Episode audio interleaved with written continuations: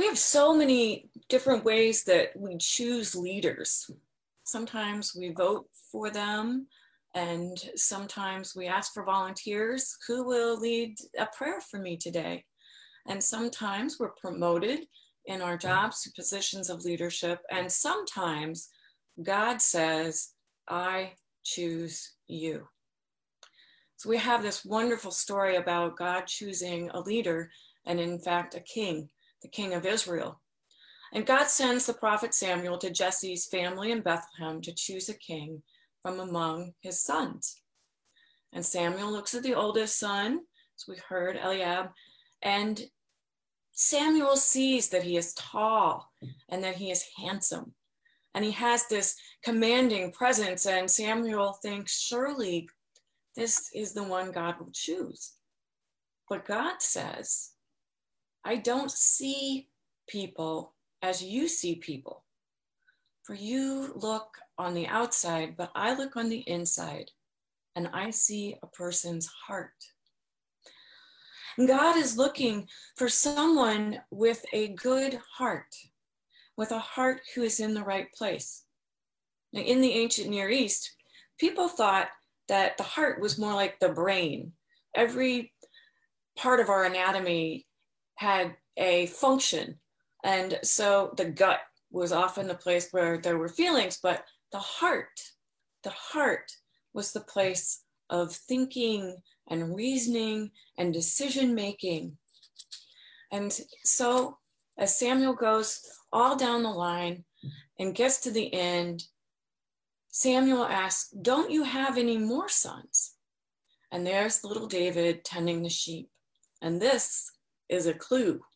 We know that the shepherd is a metaphor for a king and a leader. So this David, the shepherd, has a good heart. In fact, he has the heart of a shepherd, a good shepherd. Now we know that good leaders are like good shepherds. Good shepherds take care of their sheep. They make sure the sheep have plenty of food to eat and plenty of good water to drink.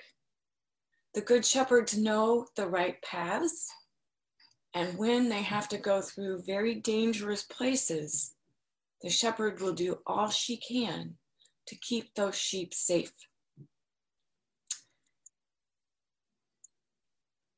I thank God for all the good shepherds that I've had in my life. I think about my mother, who loved me dearly and held me in her arms as God holds us and she helped me make good decisions for my life. And I'm grateful for all that she did for me to be a good shepherd. And I think about my spiritual leaders, some of my professors in seminary who were good shepherds to me. And they helped me make good decisions and they provided paths that I could follow, especially paths in the ways of justice, so that I could learn how to be a good shepherd. And I think about good shepherds in today's world and people who are doing all they can to take good care of us. I know that some of you who are worshiping today are in positions of leadership. And I thank you. And I pray for you. I pray that as you seek to be good shepherds, you may know that God, the good shepherd, is with you that God is holding you close, that God is walking along your side, that you have a good shepherd to be with you through the valley of darkness in those shadows to help protect you as you help protect others. There's no threat, no danger that is unknown to the Good Shepherd. This is the name that Jesus chose for himself. I am the Good Shepherd. And there is nothing that Jesus has not been through, that Jesus does not know that he will lead you through. I'm also thinking about all of us at home who want to be leaders in this time. And yet we are called right now to sit at home. And so I want to say to any of the children who are there that I know of a way that you can lead. And that is to lead your families in prayer at the dinner table every night. When we're together at the dinner table, I know sometimes my family forgets to say a prayer. And but how wonderful if children were able to remind us and be those leaders who lead us in prayer at the dinner table at night. And there are other people. There's a man, Juice, who is in the Netherlands, who took upon himself to make a sewing pattern for masks, for surgical masks. And we put a PDF up on our website if you'd like to be a leader in making masks, those surgical masks that are so deeply needed. Sometimes we're called to just be sheep. We're called to just be followers. And right now, it is up to us to look for the good shepherds and to follow them, for God provides good shepherds. Mr. Rogers, when he was afraid, would say to the children, When you're afraid, there are always helpers. Look for the helpers. God says to us today, I give you good shepherds. Look for the good shepherds. We look for the good shepherds. We listen for God's call so that God can help us keep all the sheep safe. Amen. Today, God has said to people in our church that I have called you. I have called you to be a shepherd for this church. We have elders and deacons, and today is our day to ordain and install them. The deacons God calls specifically to continue Christ's ministry of compassion, to be leaders in that way. And God also calls elders in the church to have a heart for wisdom and decision making for the leadership and governance of the church. So we thank God for the those who are called and have answered that call. So let's can we clap? I can see you. and let's um, have our uh, clerk get ready and our new elders get ready. When it comes time for the laying on of hands, we're going to um, raise our hands in blessing. And so I say to you, there are a variety of gifts, but it is the same Spirit who gives them. And there are a variety of ways of serving God, but it is the same Lord who is served. God works through each person in a unique way, but it is God's purpose that is accomplished. Ordination is God's gift to the church, and God calls leaders to ensure that Christ's ministry continues among us in caring and compassion and in the governance of church and in the word and sacrament. Mr. Clerk. Representing, representing the one holy Catholic and Apostolic Church, the session of Chevy Chase Presbyterian Church ordains and installs to the office of elder Nancy Elizabeth Gwynn, George Larry Maxwell, Eric Tate Woodworth, and to the office of deacon Dana Alicia Hedgepath, James Barr Moorhead, Margaret Penny Garman, Stephanie Rust.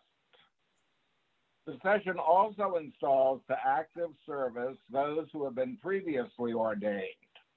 To the session, Connie Rind Roby, Christy Schmidt, Nolan Hawthorne Wick, Youth Elder. And to the Board of Deacons, Scott Lee Corcoran, Robert Bruce Garman, Margaret Peggy Hawkins, Bradley Hunter, Sigrid Eisberg Lade, Melody Griffin Super.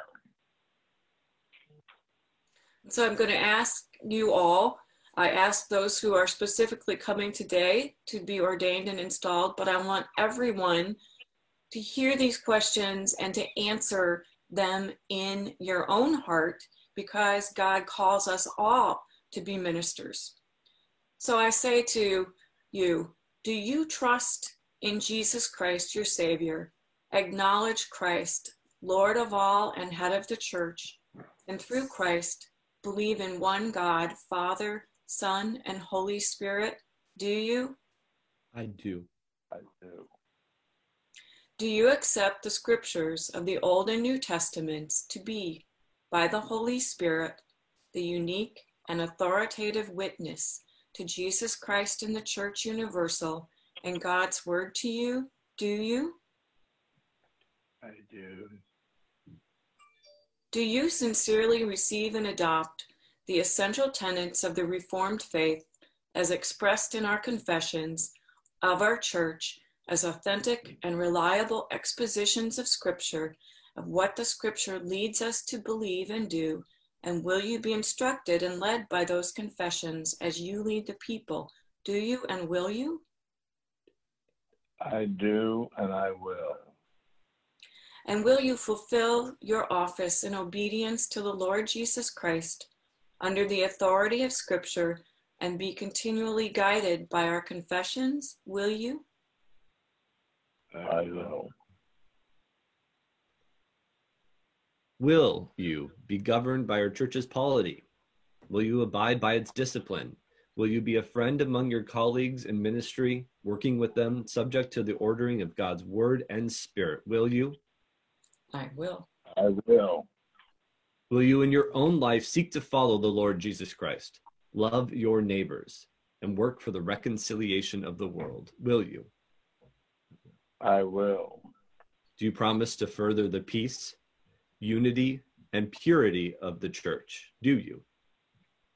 I do. Will you seek to serve the people with energy, intelligence, imagination, and love? Will you? I will.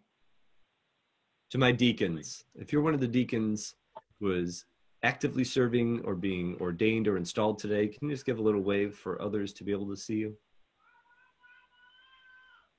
I see you. I see you.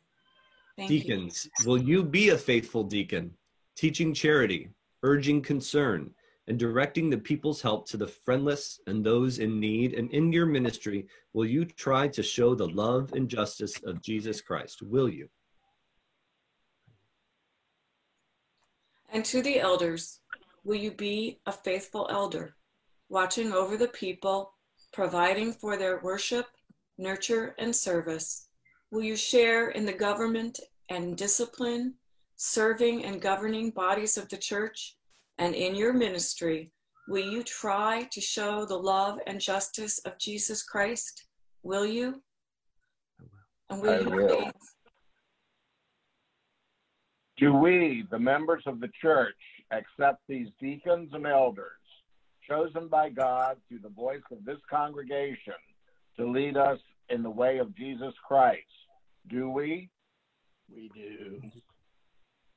Do we agree to encourage them, to respect their decisions, and to follow as they guide us, serving Jesus Christ, who alone is the head of the church? Do we? We do. And now I call for the laying on of hands, and I invite you, if you are uh, participating in the laying on of hands, I invite everyone to do that today. Just raise your hands in blessing and let us pray our prayer of ordination together. Gracious God, Oh, just a second. Or we can do it. so, we're on. No, we're all good. Almost there. Here we go. Gracious God, God. pour out your Holy Spirit Holy Spirit upon your, your servants. servants to build up the church, up the church, to strengthen the common life of your people, and And to to lead with lead compassion and vision Christians To walk the walk of of the faith and the, for the work of ministry.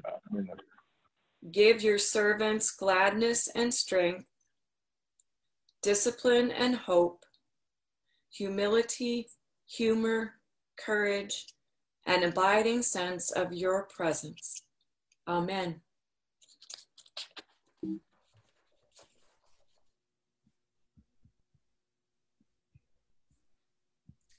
I now declare that you are elders and deacons in the Church of Jesus Christ for this congregation. Be faithful and true in your ministry so that your whole life may bear witness to the love of God in Jesus Christ. Amen. And let's. Woo-hoo. We're so grateful for your service to the church. We are. We thank God for you, and um, our hearts go out to you. So thank you very much, Pastor Eric.